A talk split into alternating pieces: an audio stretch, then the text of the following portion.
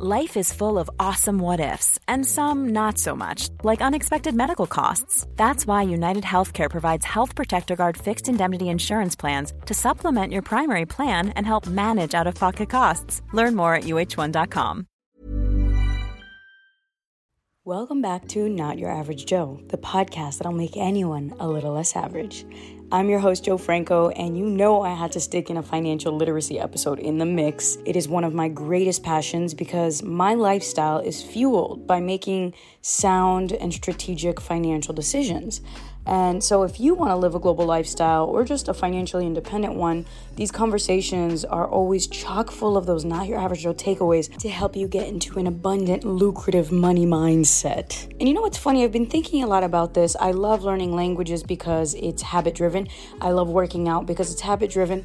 But really, so is money management. It's not something that's going to change overnight. Of course, it's not the only thing I'm going to talk about, but because I live a global lifestyle where I have to be strategic with how I spend my money, how I make my money, it's important. And I think when you have your money right, that is a sign that you are not an average Joe. My guest for the day is Tori Dunlap, who's the founder and CEO of Her First 100K. This woman is dope. In a society or a system, that is telling you narratives, right? They're telling you how you should look at money. And they're saying things like, well, don't talk about money because that's taboo, right? Don't talk about money, that's impolite. Or investing isn't for you, it's too complicated, don't do it, right? Or you should just work hard. And when you work hard, then you'll become a millionaire. And so all of these narratives are perpetuated by patriarchal, ableist, racist systems that profit off of your silence, they profit off of your inaction, right? So if the patriarchy tells you don't talk about money and then you don't talk about money, they get to stay in power, right? They profit off of your silence. Or if they tell you investing's too intimidating, right? Then you won't do it. You won't build wealth and they will continue building wealth on their own. So there's all of these narratives that are perpetuated about like about money, about managing money, about how wanting money is evil or greedy and all of these things are meant to your point to keep you from becoming financially educated, to keep you from feeling comfortable with money, and to keep you from wanting to increase the amount of money you have and your relationship with money. She is not only an entrepreneur, a content creator, but something that we now call a creatorpreneur. It's a content creator who's aligning their content with businesses, and it basically just works symbiotically. Her business is, of course, about financial literacy. And in today's episode, we go down the path of why money is so psychologically intertwined how to get a better grip on your finances, and how she turned a small blog with less than 4,000 followers to a massive movement with millions of followers. You're gonna wanna take notes. Cue the intro, sis. You know she's not your average Joe, not your average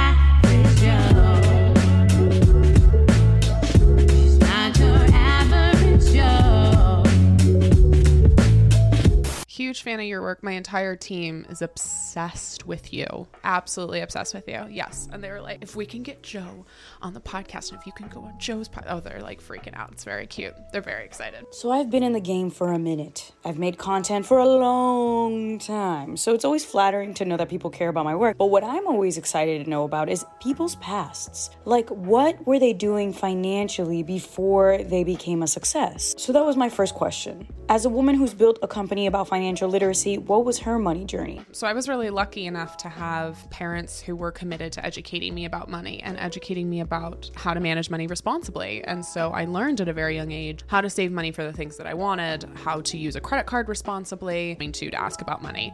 What's a Roth IRA? How do I start investing? How do I save money? How do I pay off my student loans? All of that. And so I realized that through my own research, through my own financial standing and building my own financial foundation that I don't think we have any sort of equality for any marginalized group until we have financial equality. And we could view personal finance and becoming financially educated as a form of protest in a society or in a system that actively doesn't want you to have money and actively gatekeeps personal finance advice and how to build wealth and how to build stability, we could, if we could get this information into more women's hands, the entire world could start to change. And so I started her first 100K, and it's just been crazy since then. We have a community now of over 3 million. We have a top business podcast. We uh, have a book coming out at the end of the year. And so it's just been absolutely crazy. Really, really, really, really, really important conversation. A million percent agree they keep you blind for a reason. We need to protest against this inequality.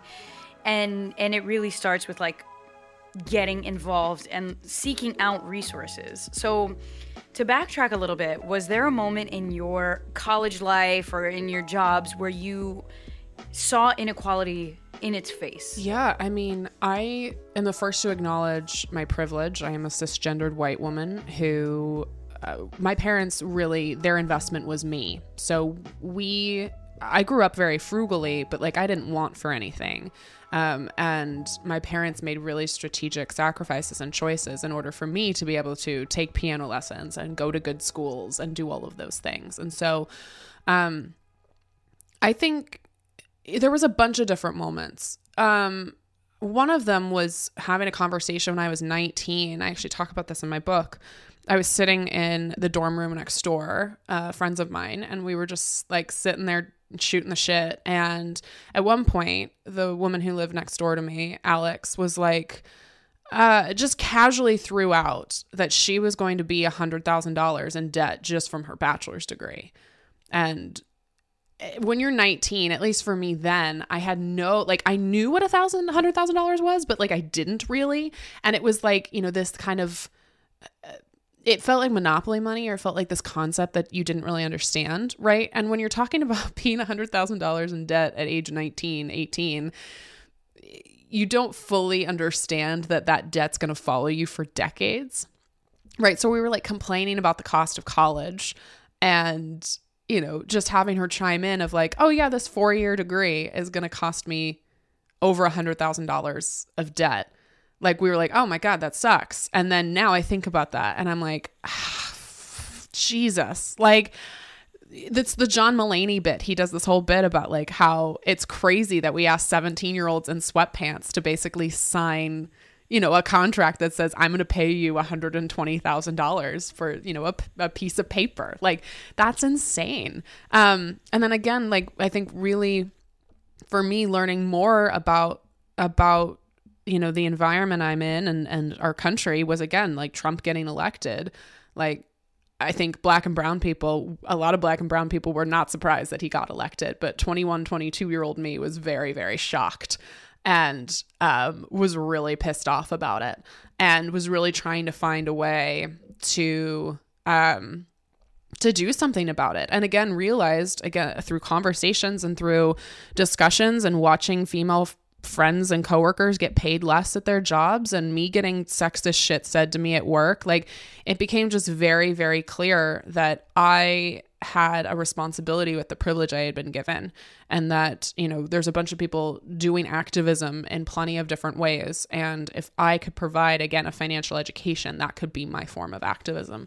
And so yeah i started the blog that later became her first 100k on the side and didn't have a completely clear vision of what that was yet but just wanted to talk about you know money and career and my experience being a 20 something woman and trying to navigate that and then again more conversations more research um, more onion layer peeling where you just like start peeling back the onion layers and you're like oh all of this is connected all of this like all of this is interwoven together and so it just became so obvious to me that a financial education was one of our best forms of protest Amen, sister. It's true. It's true. I feel like those inequalities happen so often but but a lot of people like because psychology is so closely woven with money people don't even know to break them apart. Yes. For me one of i mean shit my whole life has been a financial psychological experience like any of our lives have been but like i, I have these pivotal moments in my life that shaped my money relationship my money language. One of the ways that i first saw obvious in my face discrimination was it's a very simple example. So i used to have this high school job at uh, aeropostale. So it was this clothing company at, like at the mall. And i used to work there. I worked there for two years as i was in high school. I had another job too. I had two other jobs actually. But that was like my weekend job. And then i went to college in manhattan similar to your friend, I signed up for a shit ton of debt and I was just like, yeah, I'll figure out a way to pay this. And I did, but at the time I had no clear vision of how I was gonna do that. It wasn't a hundred thousand, it was seventy thousand.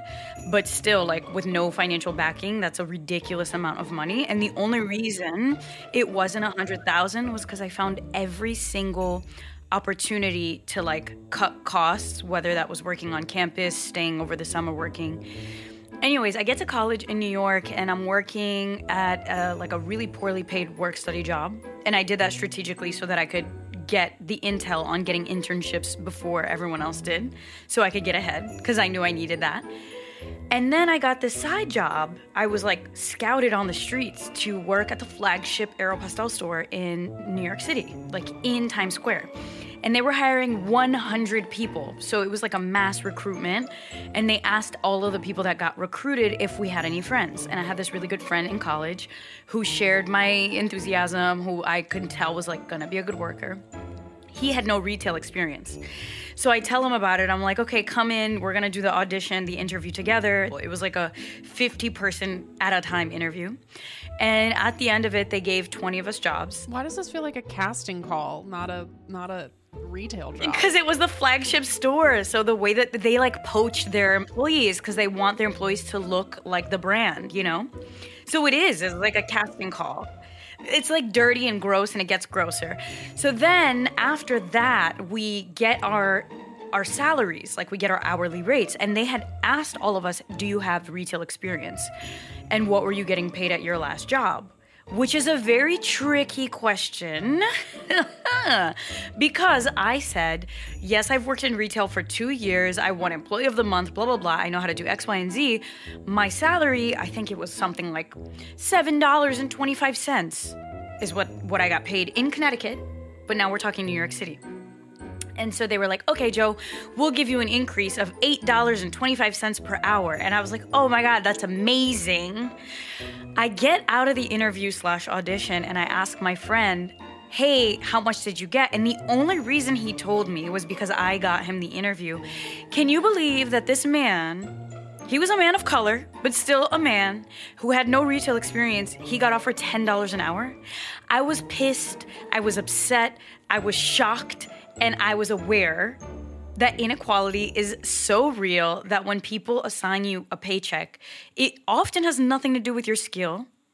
It has to do with whatever they think you deserve. And racially and sex sexually, you know, with gender and all of these biases drip in to this fucked up system. And this was only Yeah. the beginning. This was like a, a minuscule example of what I keep seeing in my career. I keep seeing this. It would be a happy ending if I could tell you, like, oh yeah, and that was the end of that. Like, no, I keep seeing this. I got paid equally and equitably for the rest of my time. Yeah. I wish. Yeah. No. Um first of all, sorry that happened. You are not alone. I hear stories like that all the time and you it's a perfect segue. So my podcast is called Financial Feminist. I really consider myself to be one of the leaders of the financial feminist movement because when you think about financial feminism uh, and personal finance, about 90% of the personal finance equation is circumstantial. Only 10% is choices, right? So, like, we think about your experience there as a perfect example. Maybe you could have known to negotiate your salary more and what you could have said, right? Maybe you could have known that you know there's there was strategies and ways to go about asking for more money but the other 90% was you were a brown woman and they probably thought they could take advantage of you, right? And the second thing is that actually that question, what are you currently making or what is your current salary, has now been, I think, actually in New York City. It is now illegal in over 20 states. And so this is when we're talking about like financial education and financial feminism, these things have to coexist. We can teach you how to save, you know, how to save money, how to pay off debt, how to negotiate your salary, but it has to be coupled with policy and systemic change because I can't tell somebody how to save money if they don't have access to money in the first place, right?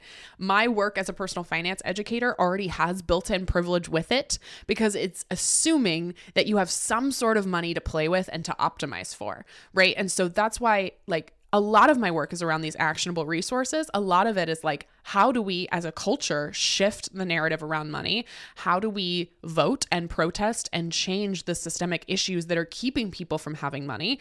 And to the point about your story, like, again, how do we make policies that make these questions illegal, make paying and undercompensating someone, especially a woman, a person of color, a member of the LGBTQ community, a disabled person, how do we make that an illegal act so they don't do it, right? So it has to be a two part thing. It can't just be how do we better your individual choices? That's such a small part of like the the pie chart. The the 90% of the pie chart is like how do we change the very systems and the perpetual behavior that exists that perpetuates those systems. It's so you know? tricky because I feel like this is one of those issues, like you said, peeling back the layer, that it's like a never-ending peel-a-thon, and and it sucks because it doesn't end. It literally doesn't. No, I'm writing my book right now, so I'm two weeks from my manuscript being due, and this entire like three, four year process of writing this book has just been like peel back a layer be shocked, peel back another layer, be more shocked of just like how deep this shit goes and again how like interwoven it is and you can you can literally like draw a through line or connect threads of how money is linked to every single like decision, every single motivation, every single inequality on this planet. Like at the end of the day, like money is the great equalizer. We all need it, we all have to get it, and we all exist in a system where we actively don't want to participate, right? Like capitalism sucks, yet you still have to navigate the system that exists. I feel like in so many ways, while the pile of shit is really deep and it gets deeper and deeper, we also have this advantage of being alive when the internet is the perfect platform for financial opportunities. You've built an empire educating people. So not only are you doing something to educate financial literacy, but you're also full time and you have staff that are full time. So let's kind of talk about that for a second. When I think about my journey, my financial story was written to be bad. It was not supposed to be a good one, right? Like when you're an immigrant, your parents are gonna like use your social security to get credit cards because they don't have any credit history. Like they're gonna do whatever they need, and it's gonna create this problem for you when you get older that you're gonna need to either solve, which is very, it takes a lot of guts to solve that, which is what I did and continue to do. And you have to uplift them as well, or you can crumble, right? Like, so those are the two options for the immigrant narrative. And for me, the main resource that I had, there were a few things that changed my entire life. The first thing was innate curiosity. That is 100% how I was able to, to kind of thrive. And the second thing was the internet. So it's like building these forms of passive income. When you're educating people, I'm sure that that's a part of your your kind of education, but for you personally, how did your life change when you started the blog that then became a company? I mean, everything changed. Um I am 27 years old and I am financially independent, meaning that I don't have to work another day in my life if I don't want to. I can live off of my investments. I can live off of my savings for the rest of my life. And um, the reality is that unfortunately, most people will not have this feeling. And my work is to try to give every single woman this feeling because it is incredible. I don't put up a toxicity anymore. I think that's the biggest thing is when you get your financial shit together, you start realizing just how that affects every aspect of your life. So I don't have to take a job I don't want. I don't have to work with a client I don't want. I can fire a client at any time, even if they're our biggest client, if it means escaping from toxicity. I get to have a partner or pursue a partnership with somebody because I like them and not because I'm financially dependent on them, right? I can employ people, which is the real thing I'm doing right now, which is the fucking coolest. I get to literally throw money at causes I believe in almost without a second thought.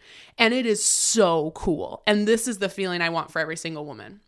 So, yeah, in starting my business, it grew very slowly. I started again as a, like a blog and a side hustle like in December of 2016 and was working a 9 to 5 in marketing and was trying to save a portion of my 9 to 5 income and also trying to earn money on the side. And the whole her first 100K origin story was me trying to save 100K at 25. Like I wanted to have my first 100K, get my first 100K at 25. And so it was a lot of me negotiating my salary every time when I jumped ship into another job. It was setting aside an automatic transfer from my checking account to my savings account. And then it was also this this business that was growing. And so for 2017 and 2018 I didn't make any money in the business. It was me trying to figure out what I wanted to say how I wanted to say it. And then when I rebranded in 2019 to her first 100k that's when everything took off. So it was getting really clear as to who my audience was what I wanted to say and again, this like money as a form of protest thing, because although there were people talking about it, I don't think anybody was talking about it as distinctly and as clearly as that. And so I literally hit my 100K. I achieved my goal of saving $100,000 at 25. I went to Europe to celebrate. I was on Good Morning America and quit my job three weeks later um, and started 2020 pre pandemic, three months before the pandemic as a full-time business owner. And we have been thankful enough that our business has skyrocketed during the pandemic. So we now have 15 team members. Again we have you know 3 million followers. It's been absolutely crazy. And nothing even you know uh, nothing has really grown my wealth like starting my own business.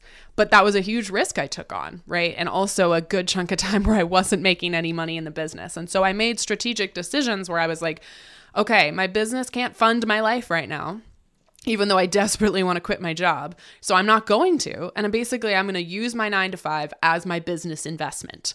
So I'm going to use the stability and the health insurance and everything a nine to five offers as my way of slowly but surely growing a business. And now, of course, that business not only sustains me full time, but sustains a bunch of other people on my team. And um, it is what I believe I was put on this earth to do. It's my favorite fucking thing in the entire world. You go, girl. I'm so stoked for you. That's really exciting. I just like shit. These stories make me Thank super you. stoked. Because, you know, on the day to day, I'm sure that there's a lot of work to be done. You're like moving the ship and steering it. And it's, it's not often we get to like come up. Oh, I work harder now than I ever worked in my nine to five, you know, and the thing. but it's a hundred percent worth and it. it's ironic because when you look at financially you know when you work a 9 to 5 job and you're getting a salary you're working hard for that paycheck. When you're a business owner and you're financially independent you're working because you want to work. But sometimes you work more. I feel like i work more now even though my finances are great and it's like Way more. everything is fine but i'm working more because i feel this duty to my audience to give them positive good smart content that will like make them grow as i grow. So it's it is this form of protest in what i do as well. And part of my message is financial literacy because i know that so much of my lifestyle is linked to being able to say okay i'm going to buy a house for my mom. Okay i'm going to go to london for a month and rent a really crazy apartment. It's expensive. I would never do this but i'm doing this because it's an investment because here i'll be able to create more. And it's you're investing and pouring back into yourself all of this is insane. I feel like your trajectory was pretty fast. Like I, I see two years of no work. I really like the calculated risk. Very smart, strategically using your health insurance because we know as entrepreneurs that shit comes for you. The health insurance. so money, so much money. It's so crazy. Like the overhead just gets higher and higher the more you make. It's a good problem to have. But Biggie was right. Mo money, mo problems. Seriously. Not your average Jo takeaway number one. Look at money as a form of protest. Education is a form of protest. There's a reason why taxes are complicated. There's a reason why money makes money. It's in order to keep people in the dark. When you break it down, when you learn things, you become a little bit less ignorant, a little more aware. You have more tools and understanding to make better decisions. And when you make better decisions, they compound into a better life. And this is especially important for marginalized groups or people who did not grow up with financial literacy in their households, like me. Another takeaway here is inequality is real. And if you're from one of those groups that are consistently, you know, in the dark, you gotta do a little bit more work. The not average Joe is not gonna wait for handouts. They're gonna dig into the research. They're gonna look for the information. They're gonna ask questions to anyone who's willing to help them. After the break, we get into the nitty gritty of how Tori did turn her passion for financial literacy into a full blown business. Because what she did is anything but average. Ryan Reynolds here from Mint Mobile. With the price of just about everything going up during inflation, we thought we'd bring our prices down. So to help us, we brought in a reverse auctioneer, which is apparently a thing. Mint Mobile unlimited premium wireless. Have to get 30, 30, bit to get 30, bit to get 20, 20, 20, bit to get 20, 20, bit to get 15, 15, 15, 15 just 15 bucks a month. So, Give it a try at mintmobile.com slash switch. $45 upfront for three months plus taxes and fees. Promo rate for new customers for limited time. Unlimited more than 40 gigabytes per month. Slows. Full terms at mintmobile.com. Hold up. What was that? Boring. No flavor. That was as bad as those leftovers you ate all week. Keke Palmer here, and it's time to say hello to something fresh and guilt-free. Hello Fresh. Jazz up dinner with pecan-crusted chicken or garlic butter shrimp scampi. Now that's music to my mouth. Hello Fresh. Let's get this dinner party started. Discover all the delicious possibilities at hellofresh.com.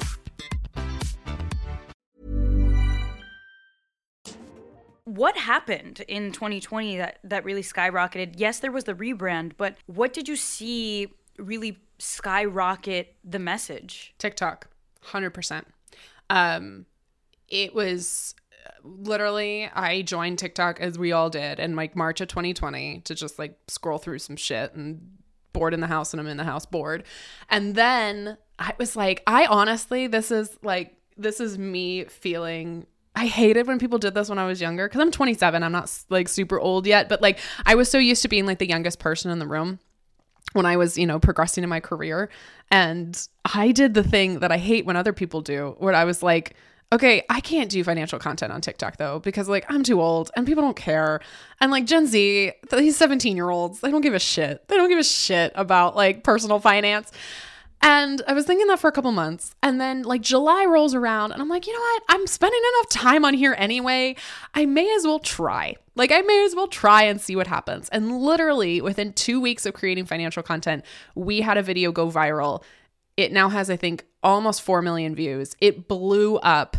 We had 30,000 Instagram followers at the time. In less than a year, we had grown to, oh my gosh, 350, 350, 400 Instagram followers, 400,000. And that's purely because of TikTok. We did over 800,000 followers on TikTok in less than a year. Um, like it was just insane. And now it's not even been two years yet. And we have over 2 million followers on TikTok on the platform. Uh, we have another like 630 as of this recording on Instagram.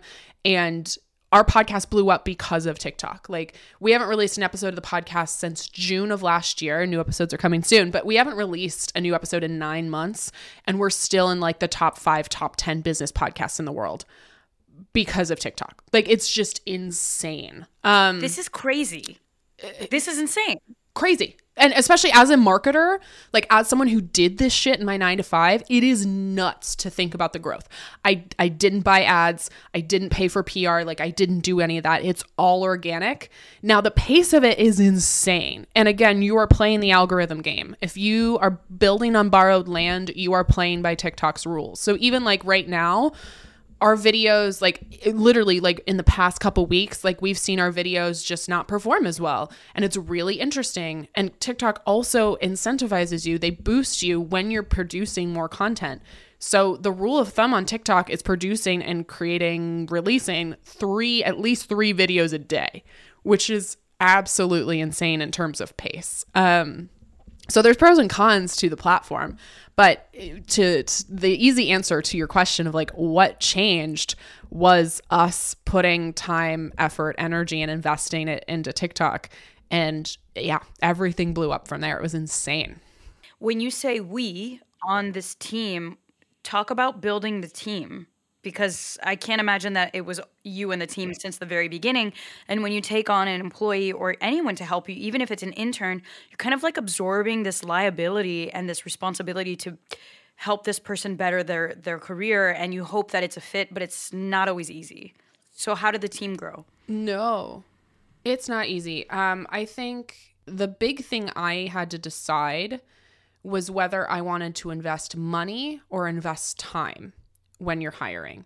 And I see like when you're making your first couple hires, that's really the decision you have to make is do I want to invest money into hiring somebody who is more experienced, right? Who I'm not going to have to train as much?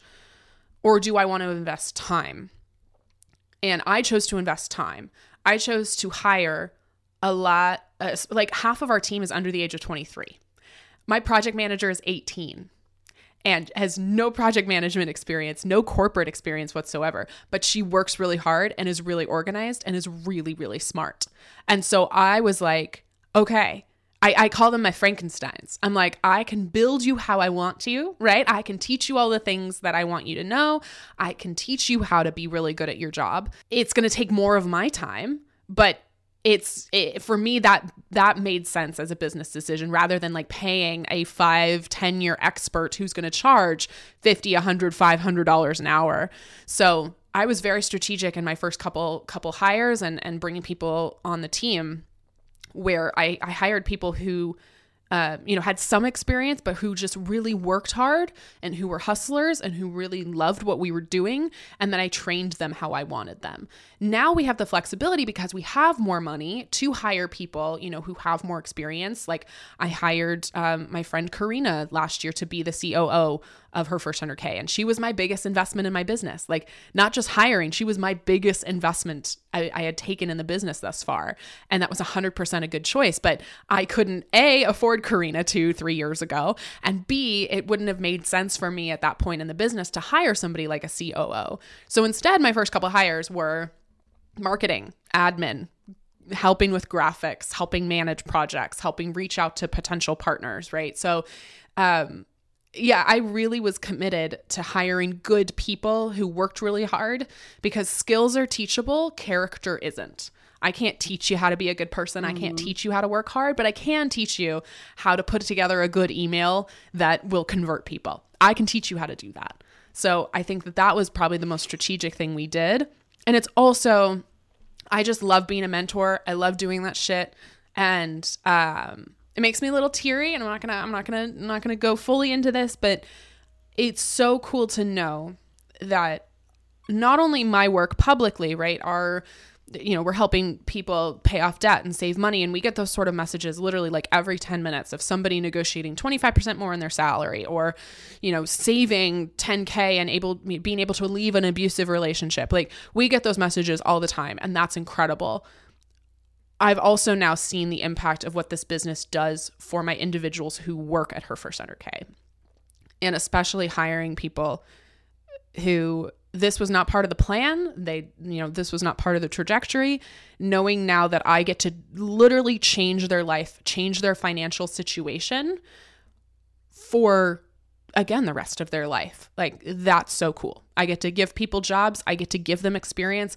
I hope to treat them well enough that they never leave, but if they do choose to leave, they have the experience and and the dedication and and the flexibility that they need in order to progress in their careers.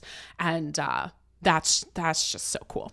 Man, this always happens. You know, we start talking about one thing, financial literacy, and then we get on the topic of hiring good people. And this is why I love these conversations so much.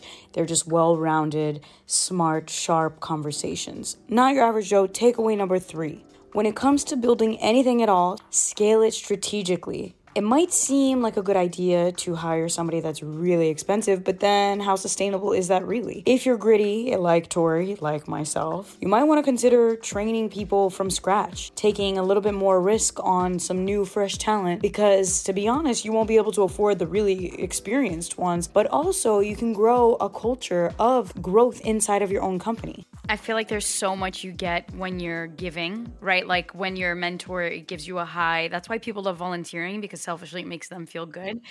I feel that as well in my career. It's like I want to give because it actually gives me something huge in return, which is just this good mm. feeling that it's for something more that like we're not at the end of the day we're not just chasing money. We're we're trying to better lives. We're trying to help people find their freedom and their happiness and their creativity and like thrive. But something i want to touch on and ask you is i can't imagine that your 9 to 5 job taught you all of the skills that you ended up needing to use to grow her first 100K. When I think about you, you're in the category of like a creatorpreneur, as am I, as are so many people on the internet that use social media as a way to kind of have a funnel into businesses. But Yep. then the actual business side of capturing emails, of writing marketing emails, of looking at how to structure your packages, are you selling courses? Where did you learn that information? Was there a guru or a course you took that taught you a lot of this stuff? No, but I'll tell you what I did. It was um very strategic. I looked at a lot of people's businesses and I was like, I want that. And then I thought, why am I not getting that? Like, I was stuck at 4,000 Instagram followers for like a fucking year. I couldn't figure it out. Like, I couldn't crack that nut. I was like, I know what I have to say is valuable. I know that I'm capable of a business that has 500,000 Instagram followers and has a huge email list. Like, I know I'm capable of that. And I looked at a bunch of people who were doing the kind of businesses I wanted. So back in the day, especially, there was less people, but like Jenna Kutcher and the way she ran her business was like a big blueprint for me. Ramit Sethi still is. He is a genius when it comes to email marketing and course sales. So rather than so much consuming the content that they were producing, because like Jenna Kutcher has a podcast, right, where she talks about like, here's how to structure your business and here's how to market. I was listening to that stuff, but I was more watching what she did. So, a perfect example of this. So, I look at actually both of them. They had for a long time, and Ramit, I still think, does this. They had a quiz where you would answer questions about like what kind of business you were running, right? Or from Ramit, it was like where you're at in your financial life. And in exchange for your email, they would give you quiz results, right? And we basically straight up copied that like we didn't take the copy right? We didn't take the actual words they were saying or like the structure but we were like we're going to do a quiz and we are going to decide what your money personality is and then we're going to compile the resources we've already created into like a landing page. So if when you take this quiz we not only a get your email but b we've compiled all these resources for you both paid and free that you can consume right? And so I literally would watch again these entrepreneurs make these strategic decisions and go, okay, what software are they using to do that? Okay, why are they do? Oh, they're doing it to get somebody's email, but they're doing it in a fun way where it almost doesn't feel like you're willing to give up your email, right? And so that's the perfect example of I was just watching and consuming on my own and then figuring out like how could I use a similar strategy in my own business. So we went viral on TikTok back in uh, it was like May of 2021. That was our most viral video. I think we got 6 million views on that video and I think it was like 3 or 4 million within a couple days. And virality is amazing. It's hard enough to just go viral. It's harder to make something of that virality, right? It's so much harder to take like that viral moment and make something of it rather than just getting a bunch of views. But the interesting thing is what we had done, and again, we didn't expect this video to go viral. We thought it would do well, but we didn't expect it to explode. In the caption of that video, we said, start with a with our money personality quiz linked in our bio. And that was our caption for it. Is it was like, if you want to know where to start, take our free money personality quiz. And we had over a hundred thousand email subscribers in a week. We had a hundred thousand people take the quiz and give us their email. And that was insane, right? So if the quiz and the systems we built hadn't existed, that viral moment would have been cool and would have gotten us some press and would have gotten us some followers, but we wouldn't have been able to make the most of that. So when I was learning and being strategic about the business I wanted to build, I was looking at other people who were two years ahead of me, or four years ahead of me, or six years ahead of me, and being like, okay, what sort of strategies, what sort of systems are they building and putting into place in order for them to get again like get emails get customers build trust and so we just started modeling our shit after them right? And again it's not like a carbon copy but what is it? Like good artists create great artists steal or what you know? And again it's not fully stealing. It's it's realizing what sort of systems or strategies work for other people and then trying them out in your business. And maybe you're like okay that worked or no that did not work because they have a different business than we do. So that was really one of probably the biggest way I ended up learning a lot of the more strategic things around growing an online business was watching other people do really well and being like, okay, what can I learn from them and the way they're setting things up? And that's the smartest thing because you do have these gurus out there that are charging like $15,000, $17,000, $20,000 for, for a day with them so that you could pick their brain. And I was like, even thinking about doing something like that. And if anything, I would make one hell of a YouTube video like, I spent $17,000 for a guru. And then I'm like, hold up, hold up. Let me roll this shit back. If I poured $17,000 into my business, that would be way more valuable because all of this content is there to consume for free. And in fact, even your newsletter, I signed up and I'm like, how is she doing this? What is she doing? So it's so funny mm-hmm. because it's a chain, raising those eyebrows. And it's it's so wild Right. too because you could be two things. You could be a creator. I guess you could be three things. You could be a creator, you could be an entrepreneur, and you could be a, a hybrid of both, which is the creatorpreneur. And I was a creator for 10 years. I wanted so badly to be an entrepreneur, but I had a business partner at the time, and there was just such a misalignment because when you're going balls to the wall on content, we were making three YouTube videos a week, right? And this is oh, content. Oh Lord, don't I know it? I remember in multiple insane. languages, multiple subtitles. There was a whole system for it. We had an editor for the Portuguese content. We had this amazing global audience. And when I look back at that, it's like, damn, we had 1 million people. And then I launched Shut Up and Go, which was my attempt of making a business. And the issue was always like, what is it? Are we content or are we a business? And so it was kind of a blend of both. And I learned a lot from it. But what I see now very clearly is we were just creators wanting i wanted to have the business and i wanted to have a business that had a lot of moving parts with a lot of contributors all around the world and then i did my netflix show and then i came back and then i started JoClub and JoClub is actually a business. And I was thinking, I'm like, that's so ironic that JoClub, with a fraction of the followers, made more money than Shut Up and Go ever did with a million subscribers and like 40,000, whatever. We had like our little network of followers of both the channel and the company. But we didn't prepare for the traction. We didn't have the email plan. We didn't have the product plan. And that to me was the biggest missed opportunity. So it's like when you're thinking about why post content, you can look at it in, in these ways. It's like, do you want to be a creator and create for the sake of creating, which is noble in a way, but it's also not permanent. Like part of my thinking as I was creating content, I was like, damn, I'm almost going to turn 30. What am I going to do? Keep traveling around the world? Plus, when you have a business partner, you make those decisions together. What if I have a relationship? What if my nieces and nephews want to hang out? Like, and I can't because I have to physically be somewhere to make this money. Like, this is not smart.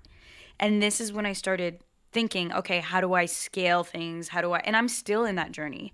And I'm like super transparent about it on this podcast too, because I happen to kill myself with businesses that are very dependent on like real time conversations. So it's like, how do you scale that? You know? And it- like, it's a beautiful problem to have. It's it's a lot of systems. That's what I realized is it's a lot of like upfront work to create things that then run on autopilot. Right? So like again, the quiz perfect example. That was a lot of upfront work to create these personality types and to compile all our resources and to figure out the logistics of how this would work and to make sure that our email platform was connected so that when somebody gave their email, we actually got it, right? And that was a system that took a lot of time, but now it's been running for us for over a year and just runs on autopilot, right? And so, like, I think great business owners create systems, good business owners find a problem and then they go solve it, right? Or like something comes up and they're like, okay, now we need this thing, you know, as opposed to for us, before we had even gotten a viral video, we had already figured out, okay, if we can have videos that do well, what does that mean then? Right? Like, how do we make the most of that? And so we were really committed to building smart systems as opposed to like being reactionary in our choices. We were being proactive rather than reactive. Um, and again, again, I think now, like for me, I am very public about my love of the Try Guys. Like I love the Try Guys. I consume everything they produce. I I love them. Two of them follow me on social media platforms. I had full on meltdowns when that happened.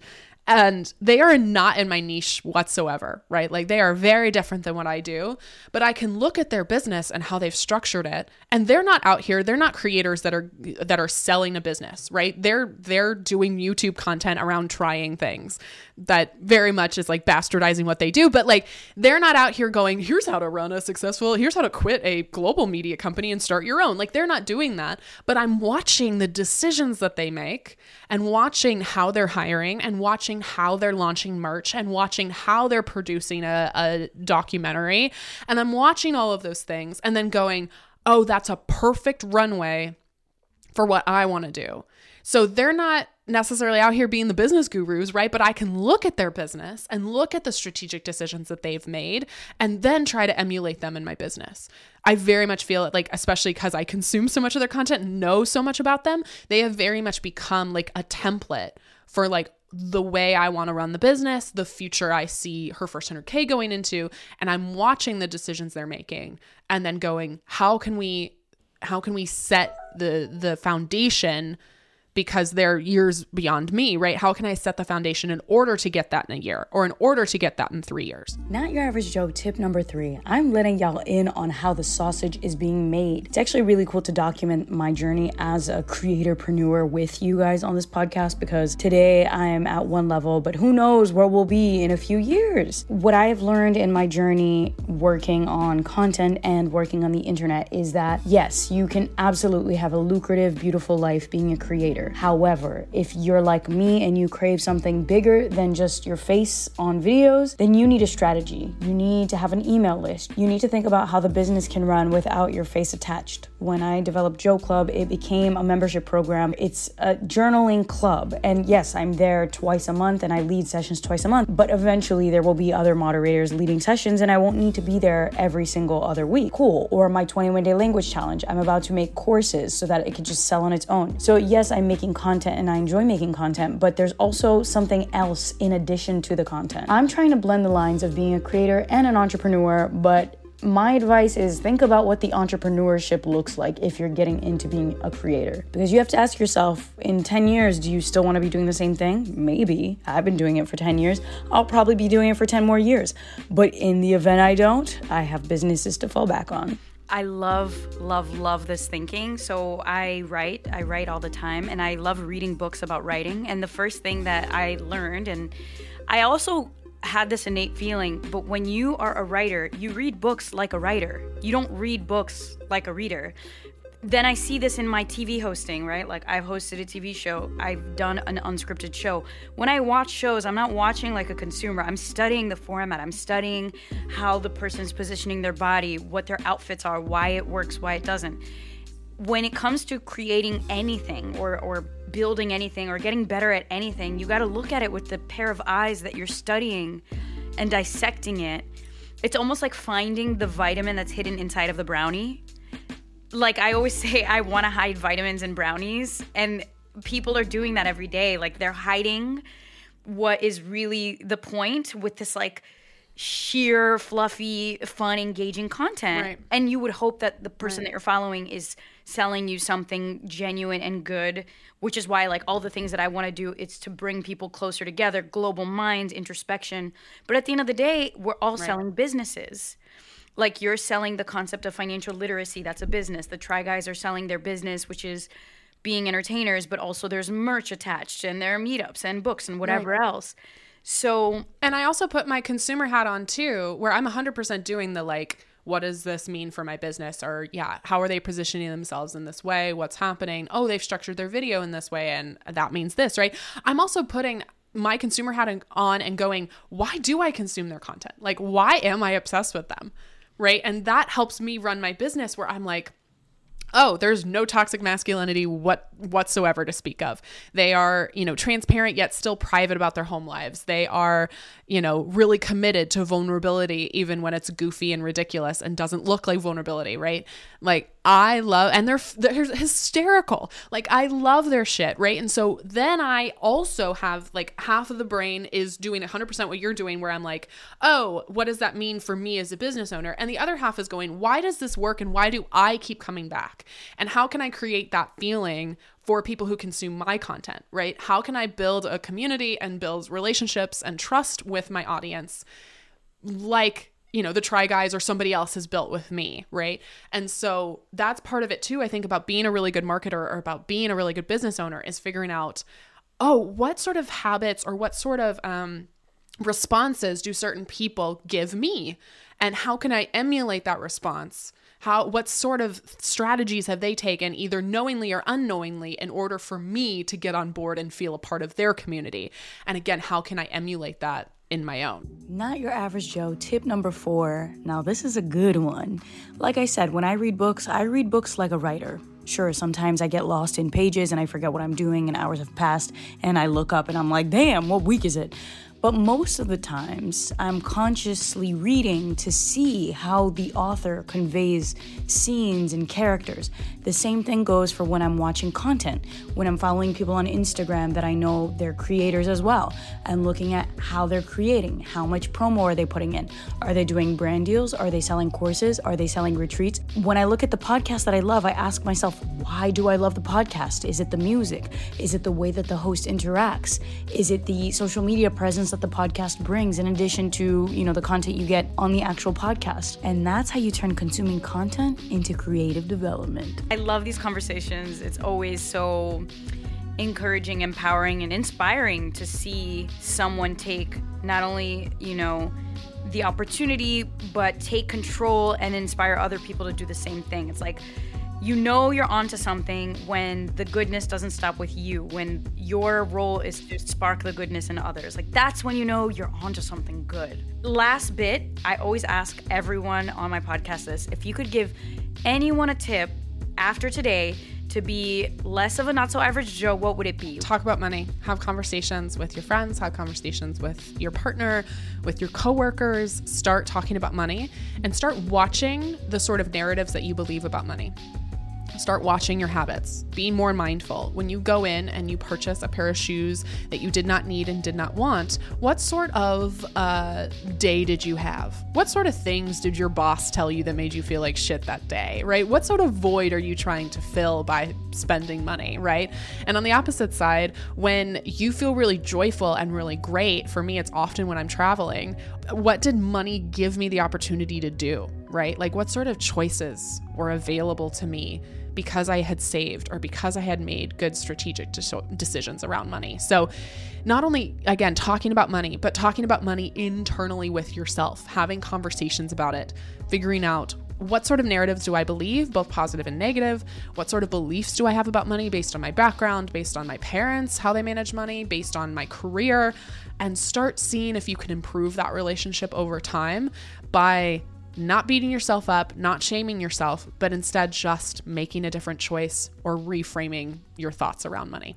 So good, so powerful. I can't wait to see your career blossom and for all of the women and maybe even men honestly to get their finances ready together. Let's let's let's spark a little bit of good. We got a bunch of men. I always say financial feminism, being a financial feminist, you can be a feminist regardless of your gender identity. So anybody as long as you're chill and supportive is 100% welcome. We just need chill and supportive people all around. Thank you, Tori. I can't wait to talk to you on your podcast. Yay! Thank you for having me again. I feel like these episodes are getting realer and realer, and I love it. If you liked what you heard, don't forget to leave us a five star review wherever you get your podcasts. On Apple Podcasts, you can even leave me an actual comment. And yes, I do read them. I would love to hear your thoughts on Instagram of what you'd like to see next. Follow the pod's Instagram account at Not Your Average Jo Pod. If you would like to know more about Tori and her business, I will link it all in the show notes below. Also, don't forget to follow me on Instagram at Jo underscore Franco because you know she's been posting all types of crazy travels. I'm currently in Croatia right now. Last week I was in Italy. The week before that I was in London. And next week I'll be in Greece. And then the week after that, my booty finally goes back home where the prime audio quality will return. I'm really enjoying this process. I'm enjoying growing my own knowledge with you. And hopefully you're picking up some not your average Jo takeaways and applying them to your life as well. And if you'd like to join my journal club where I meet twice a month with members all around the world and write and talk about amazing topics such as financial literacy. I'm leaving you a coupon for 50% off your first month in the show notes. Join the family. It's a really amazing group of people. And I'm actually here in Croatia to lead the first ever JoClub retreat. So, eight members are flying out to Zagreb, and we're gonna have a week together of writing our hearts out and getting to the core of it all. This podcast was produced and edited by me, and the theme song was created by my sister, Fernanda Franco. And we'll hang out next week, same time, same place, maybe even on Wednesdays, which are the days I was supposed to be posting, but now I'm traveling, so it's really hard to post on Wednesdays. But hopefully, I'll have next week's episode on Wednesday for you, if not Thursday. Regardless, have a beautiful, above average week. You deserve it. Hey, yo, come listen to my girl, man. What you doing? Shit. Ever catch yourself eating the same flavorless dinner three days in a row? Dreaming of something better? Well, HelloFresh is your guilt free dream come true, baby. It's me, Keke Palmer. Let's wake up those taste buds with hot, juicy pecan crusted chicken or garlic butter shrimp scampi. Mm. Hello Fresh. Stop dreaming of all the delicious possibilities and dig in at HelloFresh.com. Let's get this dinner party started.